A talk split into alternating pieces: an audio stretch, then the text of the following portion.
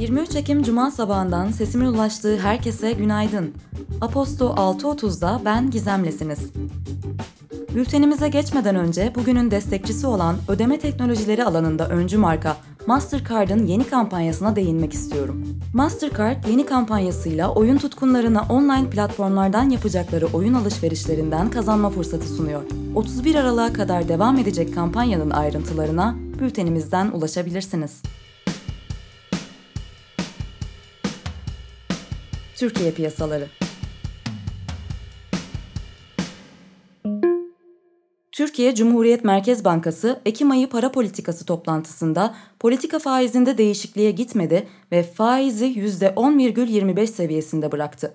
Faizi değiştirmemesine karşın TCMB, sıkılaştırma adımlarının üst sınırını belirleyen geç likidite penceresi faizini %13,25'ten %14,75'e yükseltti.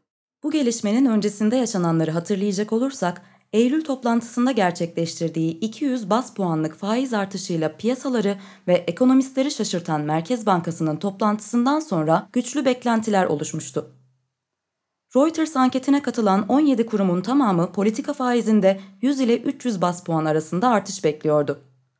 Garanti BBVA yardımcı baş ekonomisti Seda Güler, enflasyon üzerindeki riskler hesaba katıldığında fonlama faizleri hariç politika faizinin de artırılmasına ihtiyaç olduğunu görmekteyiz cümlesiyle beklentileri dile getirmişti. Geçen ay enflasyon üzerindeki riskler konusunda kaygılı olduğunu ifade eden ve bu risklerin bertaraf edilmesi için sıkılaştırmanın güçlendirilmesi yönünde karar verdiğini söyleyen TCMB, bu ayki kararında attığı adımların enflasyona yönelik riskleri sınırlandırdığını ifade etti. Ancak ekonomistler TCMB'nin bu görüşü aksine enflasyonist risklerin hala yukarı yönde olduğunu ifade ediyor. TCMB, ticari kredilerde ve tüketici kredilerinde görülen normalleşme eğiliminin belirginleştiğine atıfta bulunsa da Turkish Bank'ten Tuğrul Belli buna karşın hepimizin bildiği üzere kredilerde çok ciddi bir yavaşlama söz konusu değil. Belki MB'nin veri setinde bizim göremediğimiz bir durum söz konusudur dedi.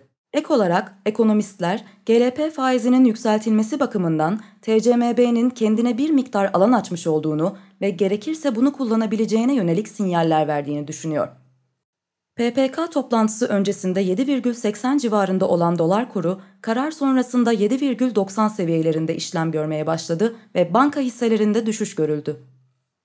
Blue Bay Asset Management'tan Timothy Ash, bence birçok yabancı yatırımcı parasını yeniden Türkiye'ye getirmek konusunda yeşil bir ışık görmek için bu kararı yakından takip ediyordu. Bu kararla parlak bir kırmızı ışık gördüler, dedi. Ayrıca salgında ikinci dalganın yaratacağı etki ve ABD başkanlık seçimleri kapsamında belirsizlikler olduğunu vurgulayan ekonomistler, TCMB'nin bu kararının piyasalarda sert bir tepkiye sebep olduğunu dile getirdi. Küresel piyasalar ABD Çalışma Bakanlığı tarafından yapılan açıklamaya göre Mart ayından bu yana sürekli artışta olan işsizlik maaşı başvurularının sayısı ilk kez bu hafta 55 bin kişi azalarak 787 bin kişiye geriledi. Azalan işten çıkarmalar, ekonominin pandemiden kaynaklı krizin ardından toparlanmaya devam ettiği göstergelerine katkıda bulunuyor.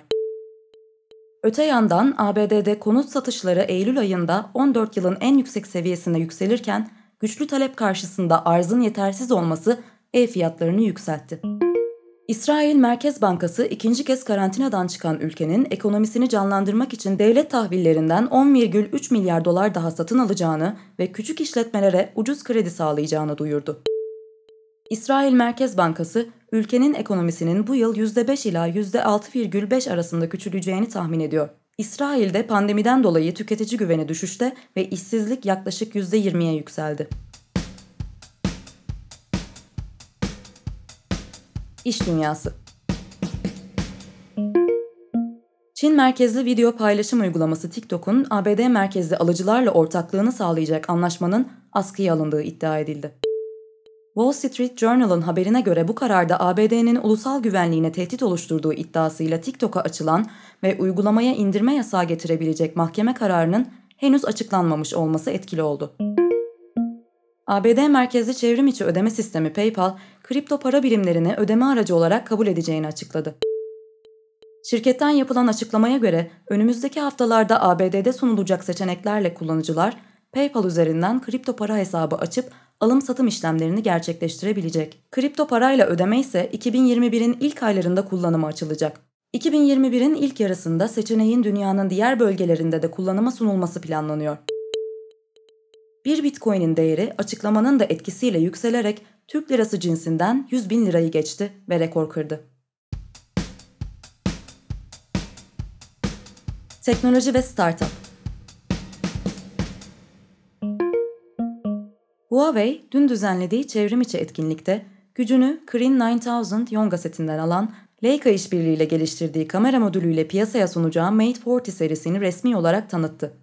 Ayrıca şirket etkinlikte yeni nesil akıllı gözlüğü Gentle Monster, Huawei iWear 2 ile giyilebilir teknoloji ürünlerini de duyurdu. Mobil cihazlara özel dijital yayın platformu Quibi'nin fikrin yeterince güçlü olmadığı gerekçesiyle yayımlandıktan 6 ay sonra kapatıldığı açıklandı. Elektrikli ve otonom araç üreticisi Tesla, yeni tam otomatik sürüş sisteminin beta sürümünü kısıtlı sayıda bir kullanıcı kitlesine sundu. Tüm kontrolün araçta olduğu sistemde Tesla otomobillerinin rotaya ulaşmak için gerekli dönüşleri yapabildiği ve araç sollayabildiği aktarılıyor. Vodafone, faturalı ve faturasız tüm bireysel müşterileri için tamamen yerli üretim olan dijital SIM kartı, eSIM yani gömülü SIM'i kullanıma sundu. Fiziksel SIM kartların yerini alacak olan eSIM için ücret talep etmeyen şirket, eSIM sayesinde çalınma ve kaybolma sorunlarının önüne geçileceğini belirtiyor. İki gün önce Ulaştırma ve Altyapı Bakan Yardımcısı Ömer Fatih Sayan, Türkiye'de çok yakın zamanda yerli üretim eSIM teknolojisinin hayata geçeceğini açıklamıştı.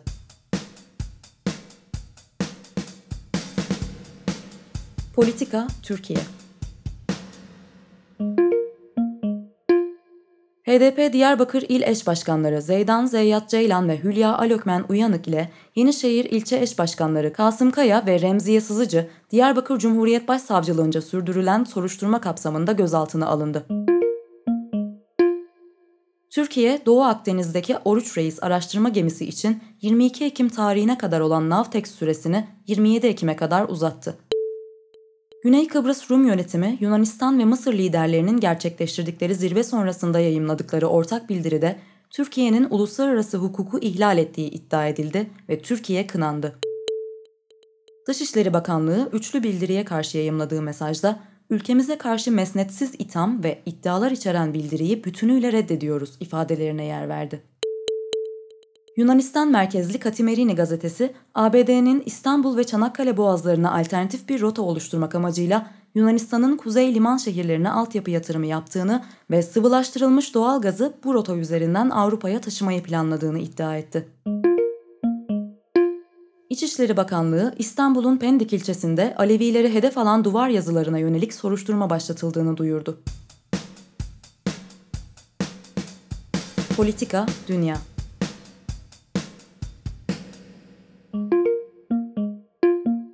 Lübnan Cumhurbaşkanı Michel Aoun, bir yıl önce toplumsal gösteriler sebebiyle istifa eden Saad Hariri'yi hükümeti kurmak için yeniden başbakan olarak atadı. 50 yaşında dördüncü kez bu göreve gelen Hariri, Fransa Cumhurbaşkanı Emmanuel Macron'un yardımların önünü açmak için şart koştuğu ekonomik ve finansal reformları hızlı yapabilmek için bir an önce yeni kabinesini kuracağını söyledi. Lübnan'daki güçlü Şii oluşum Hizbullah ise Hariri'yi desteklemeyeceklerini ancak karşısına aday da çıkarmayacaklarını, olumlu iklimi korumak için katkı vereceklerini belirtti. Avrupa Parlamentosu'nun insan hakları ve ifade özgürlüğünü savunanlara verdiği Sakarov ödülünün bu yılki sahibi Belarus'taki muhalif lider Svetlana Tikhanovskaya öncülüğündeki kadınlar oldu. Seçimlerden sonra başlayan protestolarda Cumhurbaşkanı Alexander Lukashenko'ya karşı mücadele eden grup cesur bir kadın girişimi olarak tanımlandı. 11 Ağustos tarihli bültenimizdeki hikayeden Belarus'ta yaşananlara dair ayrıntılı bilgiye ulaşabilirsiniz. Amerika Birleşik Devletleri'nin Ulusal İstihbarat Direktörü John Radcliffe, Rusya ve İran'ın ABD'deki seçmenlerin kişisel bilgilerini yasa dışı yollarla ele geçirdiğini ve bu bilgiler üzerinden yalan haberler yaydıklarını iddia etti. Radcliffe, elde edilen bilgilerin seçmenleri yanlış bilgilendirmek ve karmaşa yaratmak için kötüye kullanıldığını fakat 3 Kasım'daki seçimlerde seçmenlerin oylarının güvende olduğunu söyledi.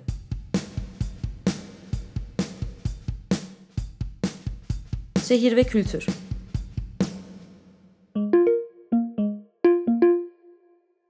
Aposto 6.30'da bugün şehir ve kültür başlığı altında Nesibe Kırış tarafından kaleme alınmış Medusa'nın Adaleti, Sanat ve Farkındalık isimli yazıdan bir kısmı sizlerle paylaşmak istiyorum.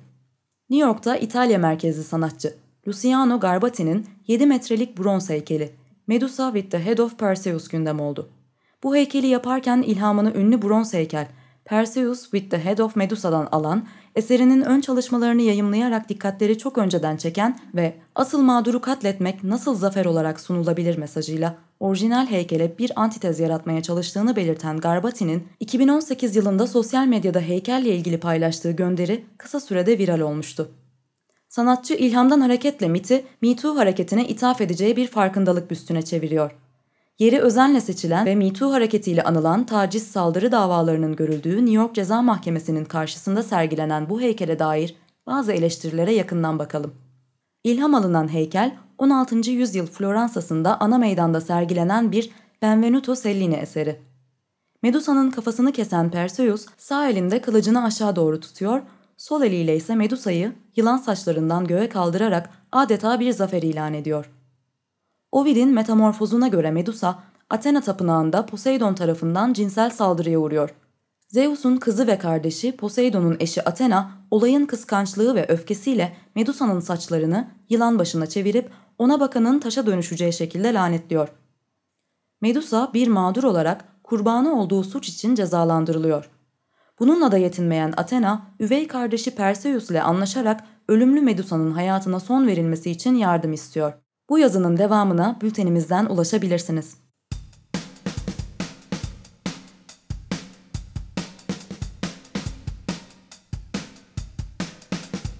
Spor